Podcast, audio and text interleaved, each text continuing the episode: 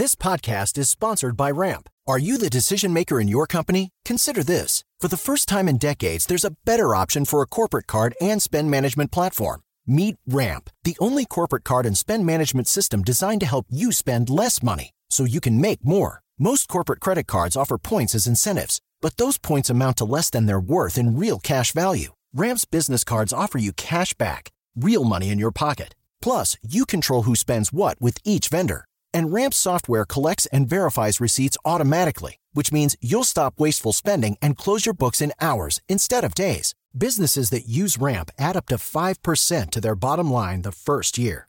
If you're a decision maker, adding Ramp could be one of the best decisions you've ever made. And now get $250 when you join Ramp for free. Just go to ramp.com slash easy. Ramp.com slash easy. R-A-M-P.com slash easy. Cards issued by Sutton Bank and Celtic Bank members FDIC terms and conditions apply. My name is Ariel. I moved to the US at 19. I spoke no English and I struggled finding job opportunities. Everything I have, I owe to the Adult Literacy Center and getting my high school diploma at age 22. It was an honor helping you achieve your greatness. Now you're helping others achieve theirs. It inspires me. When you graduate, they graduate. Find free and supportive adult education centers near you at finishyourdiploma.org. Brought to you by Dollar General Literacy Foundation and the Ad Council. As the number one audio company, iHeartMedia gives you access to all. Every audience, live conversations, trusted influencers, and the insights and data you need to grow. iHeartMedia is your access company. Go to iHeartResults.com for more.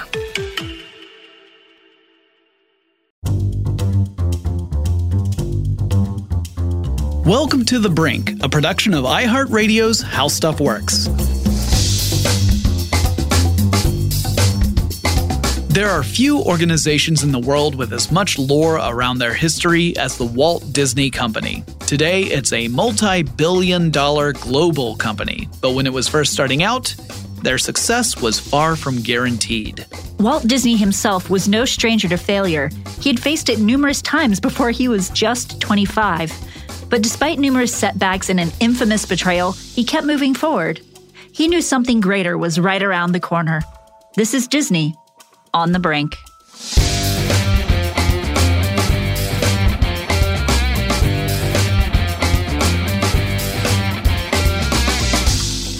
Hi there, I'm Jonathan Strickland. And I'm Ariel Casten, and we are starting a two part series on the inception of Disney. Before we jump into that, though, Ariel, peek behind the curtain. This was actually the subject of our pilot episode before we ever published anything. We're both Disney fanatics, Huge right? Huge Disney fanatics. We're fans of the movies, we're fans of the theme parks, and you know us. We get a little chatty, mm-hmm. and uh, that pilot episode was approximately three days long. So, truth. We're going to do our best to divide this up into two episodes where we're really focusing on specific moments in Disney's history even the two episodes we're doing, we could do three more about the company because, as it turns out, the entire history of the Disney company has been one of risking everything on something no one had tried before. Yeah, it wasn't always pixie dust and spoonfuls of sugar. That's true. And we thought about cutting out some of the content, but it is really important to understand how hard it was for Disney to even get his company stable yeah. and going, and then how hard it was to take that stable company and then take on the challenge of and this is the focus of our next episode tackling the first feature length animated film yeah like we don't even get into it in these two episodes and we didn't in the pilot either full full disclosure but we will probably do a third episode sometime in the future just about theme parks because each time the company has tackled something like this it was really putting a lot on the line. It was pioneering a lot of things. Yeah. So we're going to begin in 1901. Yes. In Chicago. And that's when Disney was born. Yeah. And where Disney was born. And he was born he in was Chicago. Born in December. Mm-hmm. And he always loved drawing. When he was a kid, he sold cartoons to his neighbors for extra cash. Mm-hmm. And he would end up, uh, his family would move to Kansas City, where he would attend elementary school or grade school. He moved back to Chicago and attended high school there. And he continued his interest in art. And uh, while he was a freshman at high school, He also would end up pursuing night classes at the Chicago Art Institute. So he was really serious about pursuing this love and turning it into a career. Yes, but he was also serious about serving his country, it turns out, because when he was 16, he tried to join the army to serve in World War One. Mm-hmm. Yeah, it turns out uh, the army said, "Kid, you're too young." So determined to serve some purpose during the war, he didn't take no for an answer. This, by the way, would become a running theme in Walt Disney's Yes. life. And I'm really glad it is. Yeah, so he ended up joining the Red Cross. Yeah, and they shipped him over to France, and he drove an ambulance there. But unfortunately, by the time he got there, the war was sort of ended. Well, unfortunately for someone who is determined to provide service to their country. But fortunately for everybody else. Yes. Uh, yeah. Otherwise, we're saying, unfortunately, peace broke out. yes. Now he did something which I I really like. He covered his ambulance in cartoons. Mhm. So even when he was serving his country, he was still drawing. Yeah. He comes back to the States and, you know, he had already left school. So now he's thinking, well, what do I do uh, post war? And he was considering a couple different options. He thought about possibly getting into this, this newfound uh, silver screen acting thing that was starting to take off in the early 20th century, or to pursue work as a professional cartoonist. Well, he chose the latter. And in October 1919, he started working at the Pesmen-Rubin Art Studio. And he was really just doing illustrations for things like advertisements and catalogs and programs for theatrical shows and things like that. Yeah.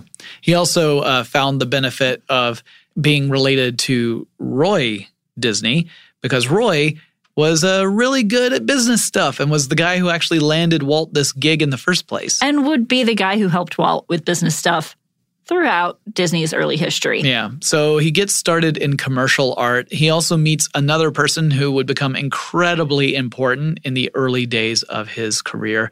Ub Iwerks. If you've ever done any research on Walt Disney or you've watched Drunk History, you've heard about Ub Iwerks, a guy who was known for being innovative and incredibly efficient when it came to producing drawings. Yes. Well, despite how good they were, they were both laid off in 1920.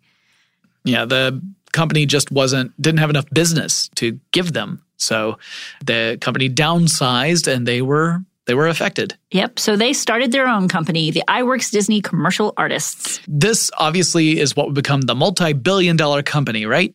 No, they didn't quite learn from the fact that the company that they had been working at was struggling because they also struggled.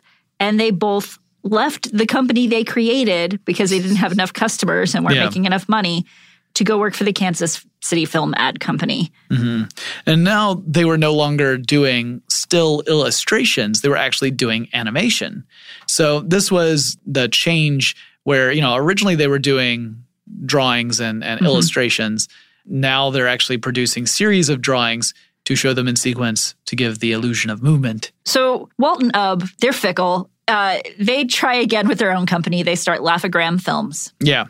So they said, well, the illustration company didn't work, but animation seems like it has a promising future. So instead of doing a commercial illustration company, let's do an animation company. And, you know, they seem to have had the right idea Yeah. because they got a contract with Pictorial Clubs in Tennessee to do six animated short films for $11,000, which is a, a pretty good amount of money back then. Yeah. I have a feeling we'll be talking about pictorial uh, clubs a little bit in this episode. That's a sore subject in Disney history.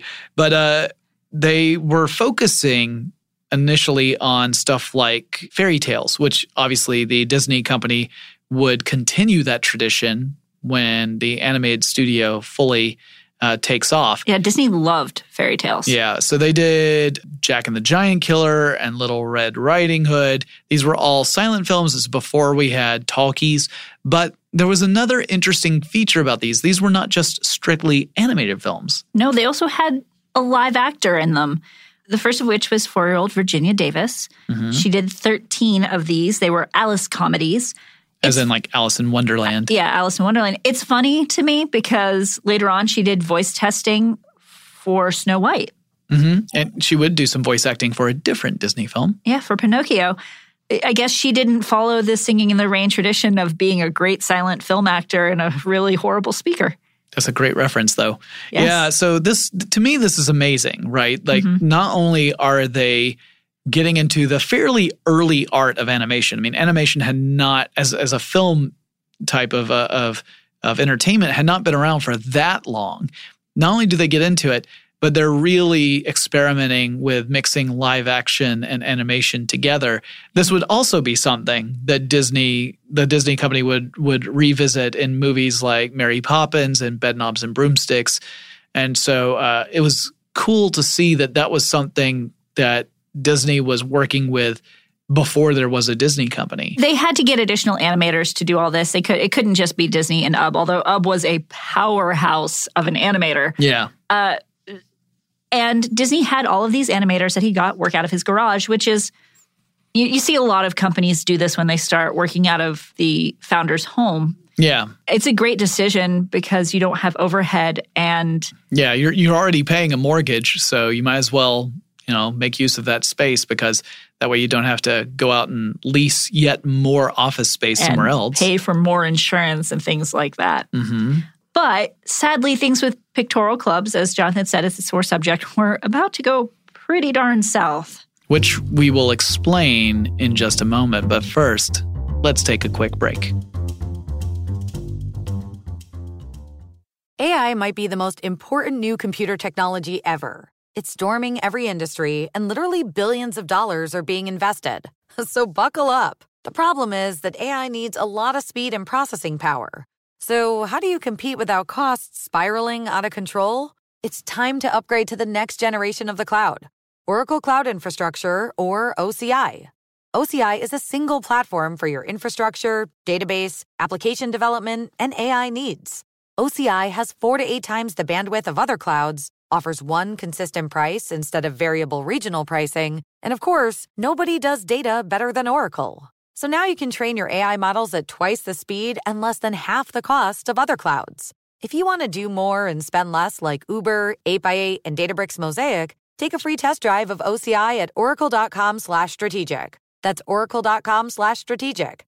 oracle.com slash strategic. This podcast is sponsored by Ramp. Are you the decision maker in your company? Consider this. For the first time in decades, there's a better option for a corporate card and spend management platform. Meet Ramp, the only corporate card and spend management system designed to help you spend less money so you can make more. Most corporate credit cards offer points as incentives, but those points amount to less than their worth in real cash value. Ramp's business cards offer you cash back, real money in your pocket. Plus, you control who spends what with each vendor. And Ramp software collects and verifies receipts automatically, which means you'll stop wasteful spending and close your books in hours instead of days. Businesses that use Ramp add up to 5% to their bottom line the first year. If you're a decision maker, adding Ramp could be one of the best decisions you've ever made. And now get $250 when you join Ramp for free. Just go to ramp.com slash easy. Ramp.com slash easy. R-A-M-P dot com slash easy. Cards issued by Sutton Bank and Celtic Bank members FDIC terms and conditions apply. Let's take a moment to breathe. Deep inhale. Extend your spine. Remain focused on what you're doing.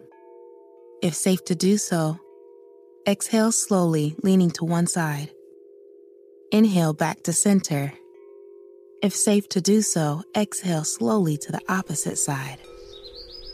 Find mental health resources at loveyourmindtoday.org. This message is brought to you by the Huntsman Mental Health Institute and the Ad Council.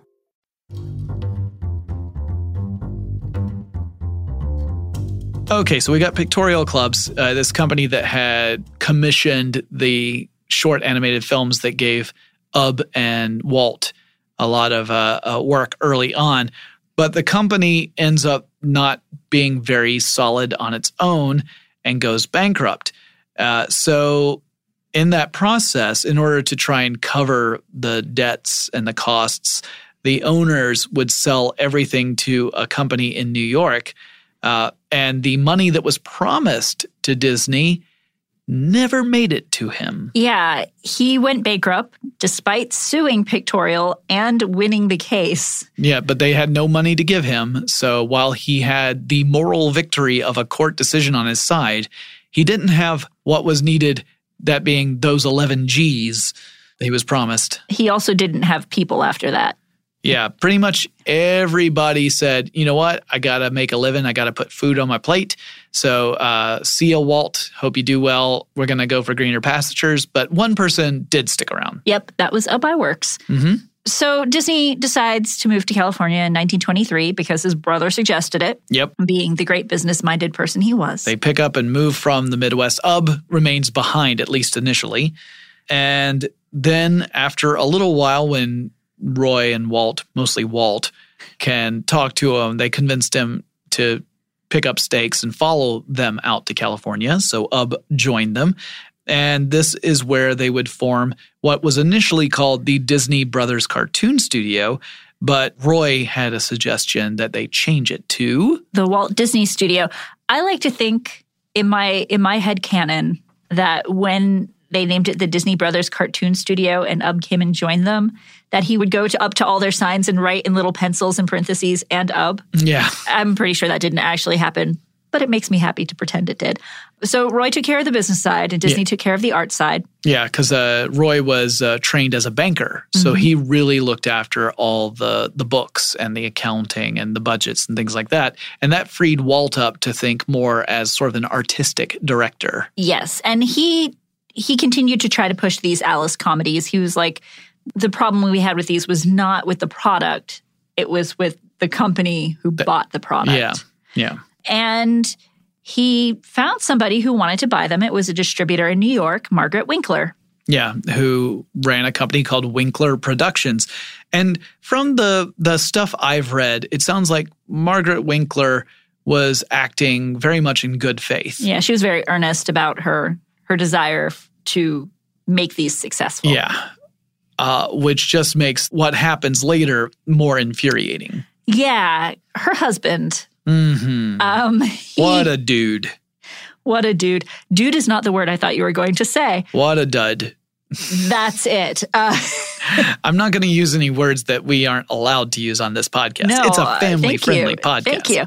He was quite the dud a dud named Charles Mintz. Yeah, if you wanted to have a stereotypical Disney villain in this story, you you could you could do worse than Charles Mintz. Yeah, yeah. He he made a deal with Universal Pictures to make a new cartoon character using Walt and Ub, but he made sure when he made the deal that whatever characters they created, he would own. Yeah, so essentially he would get other people to do all the design work for him but he would retain actual intellectual property ownership of that, despite the fact that he wasn't the one to, you know, draw the character or design yeah. the character. So, one of the things that Disney and Ub thought about was the possibility like, well, what sort of character should we make? What kind of animal should we model this character after? They thought about cat, but there were a lot of cats out there, Felix mm-hmm. the cat, for example. So they figured, well, we should stay away from cats. So they settled on a different animal. Yes, Oswald the rabbit, the lucky rabbit. Thankfully, it wasn't Mickey yet because then we wouldn't have the mightiest of mice. Mouses. Of mouses, even yeah. more mighty than Mighty Mouse. But but then, you know, full disclosure, while while the Oswald story tells us a, a big, valuable lesson about intellectual property and ownership, uh, the Disney company would eventually regain ownership of Oswald. But that would take a long time. So if it had been Mickey, there would have been a long time before we would have Mickey Mouse as a true character long, again. Long enough that it's not making either of our two episodes. So Mintz was not only sneaky in the deal he made with Universal, because I'm pretty sure he didn't tell Disney and Ub about the clauses that he owned all the characters. Mm-hmm. Uh, he also went behind Disney's back and talked to the animators that were working with him, basically getting their getting their loyalty. Yeah, to to say that you know, remember you're working for me. I'm the guy who's bringing in the contracts. Uh, your boss Walt is directing all the art, but he's not the one landing the gigs. So you really work for me. You don't really work for Walt. And so you know, Mintz had managed to land a pretty lucrative deal for himself, at least, Mhm. where he had promised uh, 26 Oswald shorts.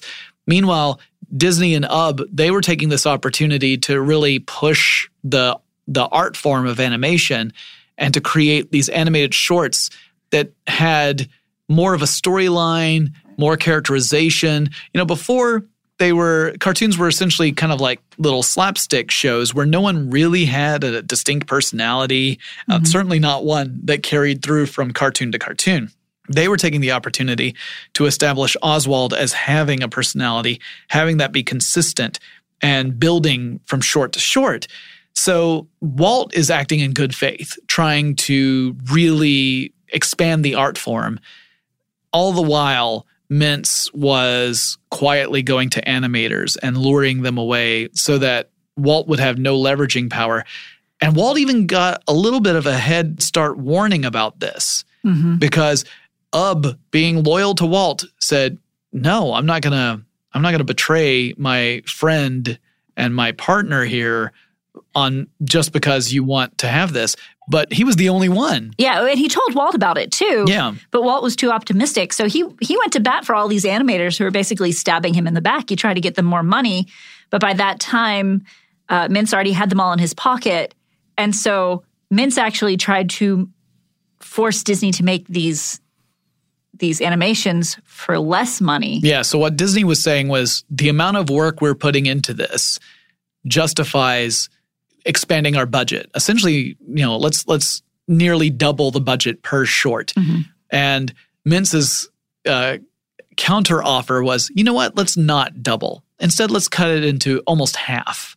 Yeah. Which is that's not a that's not a very uh, generous negotiating tool. Where you know if I were to come up to my boss and say I really think I deserve a raise, and my boss said, you know what, I think you deserve to have less money than what you make now. That's rough. Yeah, but you know, Walt Disney was an optimist, so he and Ub left, and they started another company. And this time they said we're going to make sure that any characters we create, we own mm-hmm. the intellectual property there. We're not going to ever let anybody else come in, take control of what we make, and then use it against us. Yes, and and this is around the time we get Mickey Mouse, aka Mortimer Mouse, which was his first name. And there are lots of there are lots of stories about how he came about. One is that he was developed by by Walton Ub and a high school boy named Les Clark who was working in a diner that they went to who really wanted to work for them. Yeah. Another story was just that they were sketching characters on a train, ultimately came up with the design of the mouse.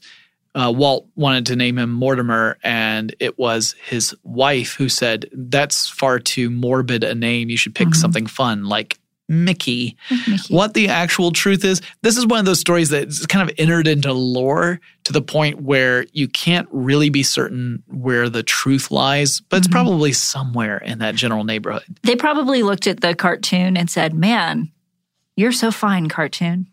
Yeah. Hey, Mickey, you're so Yeah. fine." Yeah. I'm sorry, folks. Anyhow, You Mickey. almost got me off on a tangent about how that song was originally called Hey Kitty, but go ahead. Anyhow, Mickey had his first short, "Plane Crazy, followed by Steamboat Willie, Mm-hmm. which it took me more time than I'd care to admit to realize that Willie was the name of the boat.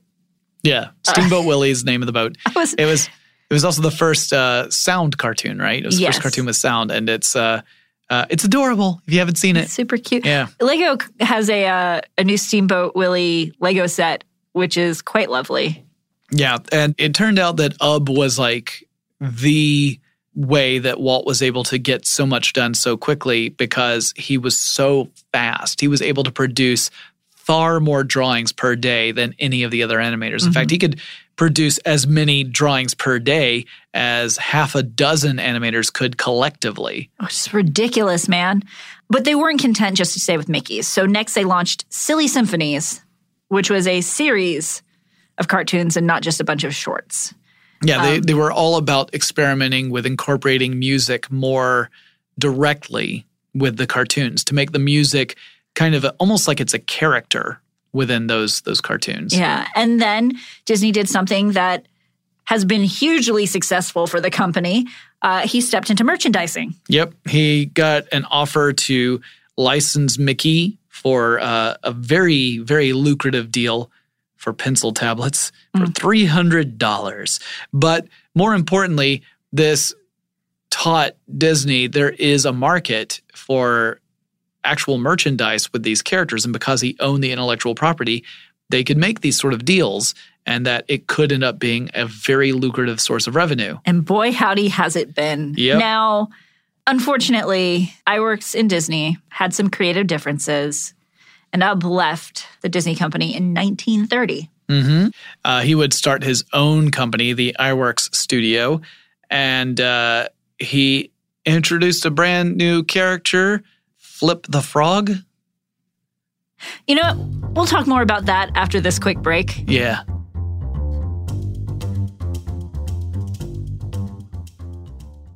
This podcast is sponsored by Ramp. Are you the decision maker in your company? Consider this. For the first time in decades, there's a better option for a corporate card and spend management platform. Meet Ramp, the only corporate card and spend management system designed to help you spend less money so you can make more. Most corporate credit cards offer points as incentives, but those points amount to less than their worth in real cash value. Ramp's business cards offer you cash back, real money in your pocket. Plus, you control who spends what with each vendor. And Ramp software collects and verifies receipts automatically, which means you'll stop wasteful spending and close your books in hours instead of days. Businesses that use Ramp add up to 5% to their bottom line the first year. If you're a decision maker, adding Ramp could be one of the best decisions you've ever made. And now get $250 when you join Ramp for free. Just go to ramp.com slash easy. Ramp.com slash easy. R-A-M-P dot com slash easy. Cards issued by Sutton Bank and Celtic Bank members FDIC terms and conditions apply. Snakes, zombies, sharks, heights, speaking in public. The list of fears is endless. But while you're clutching your blanket in the dark, wondering if that sound in the hall was actually a footstep, the real danger is in your hand when you're behind the wheel.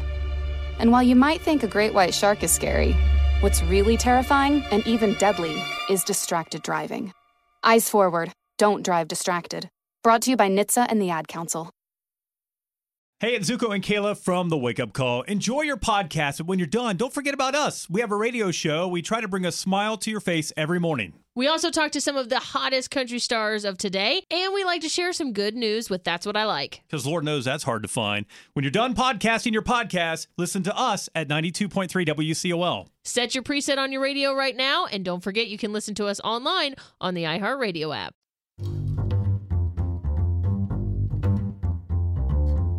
So Flip the Frog, clearly one of the iconic animated characters in history. I have I can't even imagine what he looked like.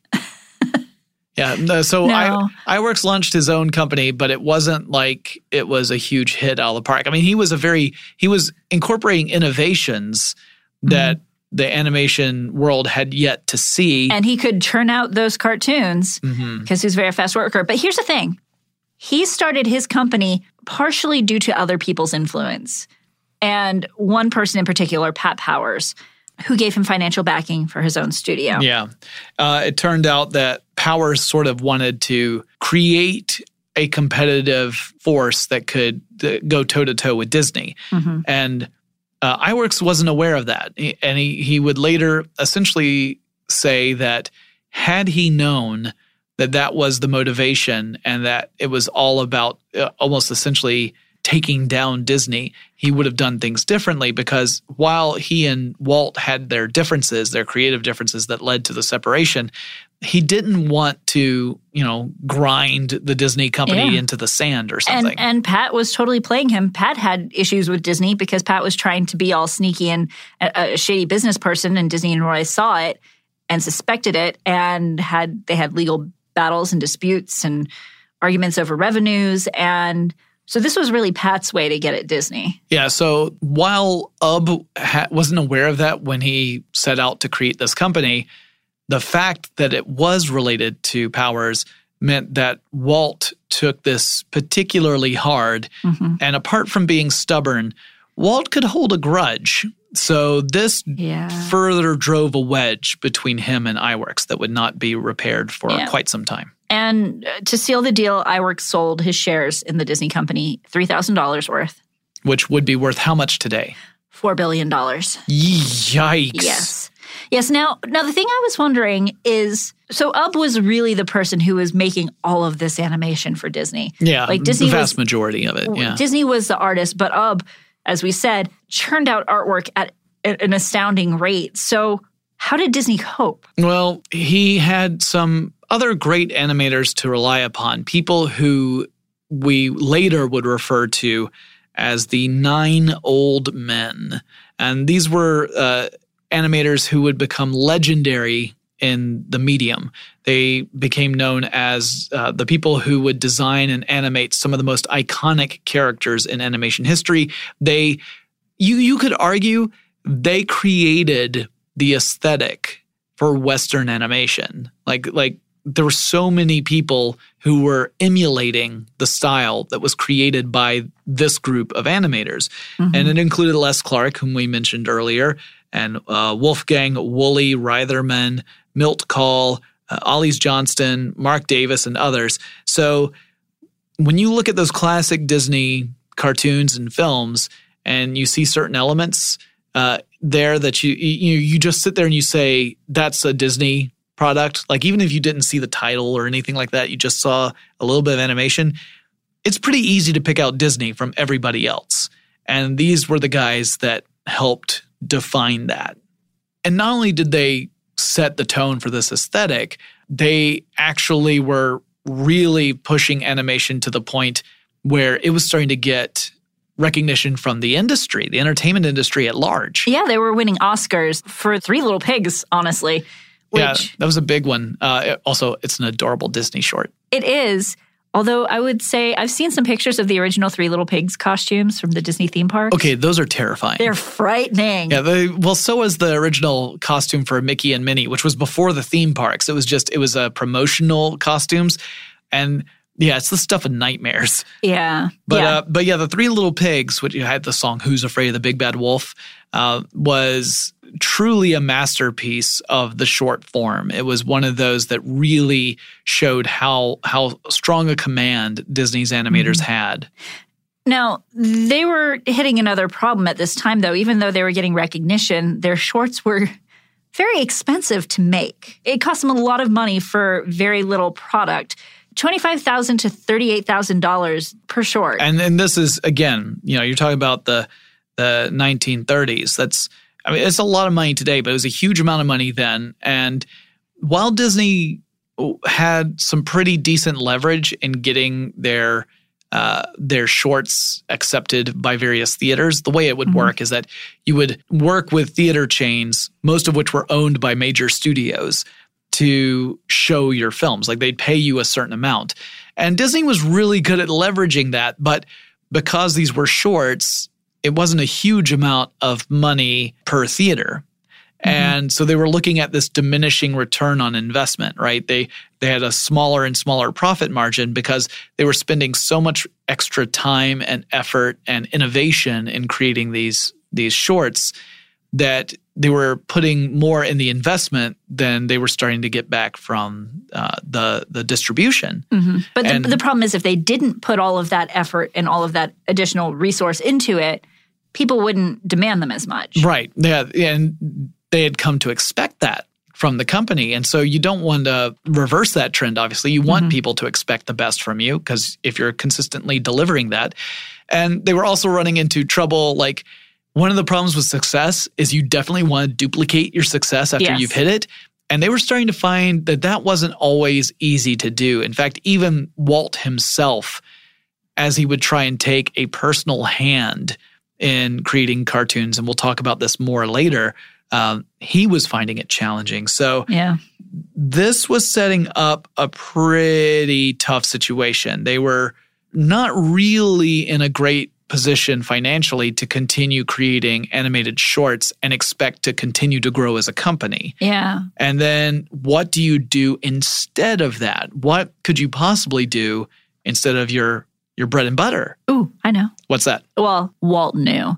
You could make a full-length featured animation film. You could do that, but that would be crazy. Why is that? Well, because nobody had done it yet. But Disney's an innovator. Well, I'm sure that that process wasn't perfectly smooth and level and easy. And in fact, I know for a fact it wasn't. It wasn't, but we also know for a fact that it turned out well. However, at the time, people were calling it Disney's folly. Yes. This idea of creating a feature film that was all animated. It's because so Walt first he he had to talk to his animators and convince them that this was a good idea. And he had chosen Snow White and the Seven Dwarfs as the story that they should tackle first. He had loved that story. He had seen a silent film version of it as a kid. He thought that that was a perfect uh, uh, candidate for a cartoon. I mean, it's it's a it's a property that's in the public domain because mm-hmm. it was out of copyright. Yeah. So he thought this is a perfect opportunity for us. He convinced his animators. Then he announced it to the world as sort of like, you know, burning the bridges behind you after you've crossed them. And that's when the industry said, that is insane, Walt. You will never make it. And that's when they called it Disney's Folly. Yeah. And for a while, it looked like they might be right. Yeah.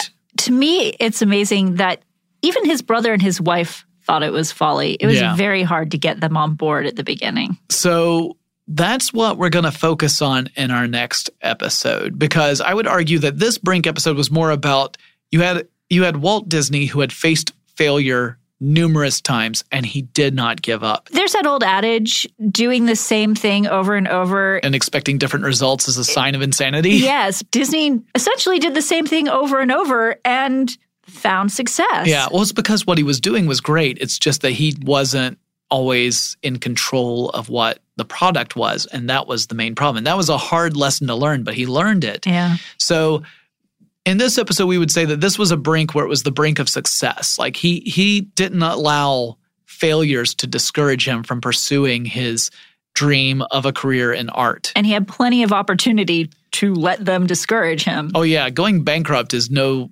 small shakes and he went through it a couple of times. So this is the story of a of the founding of a company that then started to gain some momentum but then it kind of maxed out, right? We've mm-hmm. reached this point where the animated shorts are no longer as profitable even with Disney's leverage where he's able to get higher uh, licensing fees, higher distribution fees than other com- competitors. It still wasn't enough.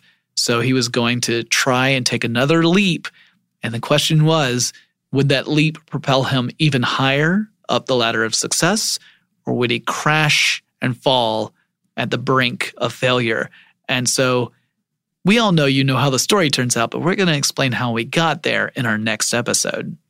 Yeah, but in the meantime, if you have suggestions for episodes you'd like to hear, topics you'd like us to talk about, you can email us. How can they do that, Jonathan? They can send us an email at feedback at thebrinkpodcast.show. And if you want to learn more about us or see our full catalog of episodes or I don't know, just tool around on the internet for a little while, you can visit our website at www.thebrinkpodcast.show. And until next time, I'm Jonathan Strickland. And I'm Ariel Casten. The Brink is a production of iHeartRadio and How Stuff Works. For more podcasts from iHeartRadio, visit the iHeartRadio app, Apple Podcasts, or wherever you listen to your favorite shows.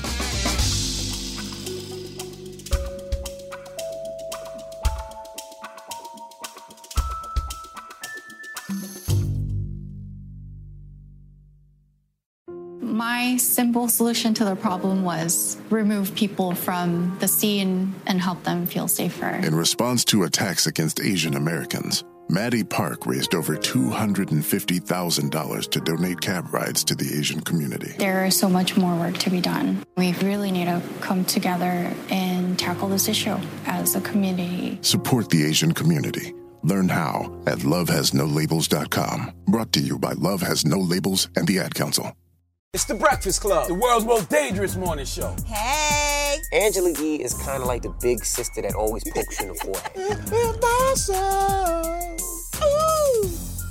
That's not how it goes? That's not how anything goes. Yemi's really like a robot. One of the best DJs ever. Believe that. Charlamagne is the wild card. And I'm about to give somebody the credit they deserve for being stupid. I know that's right.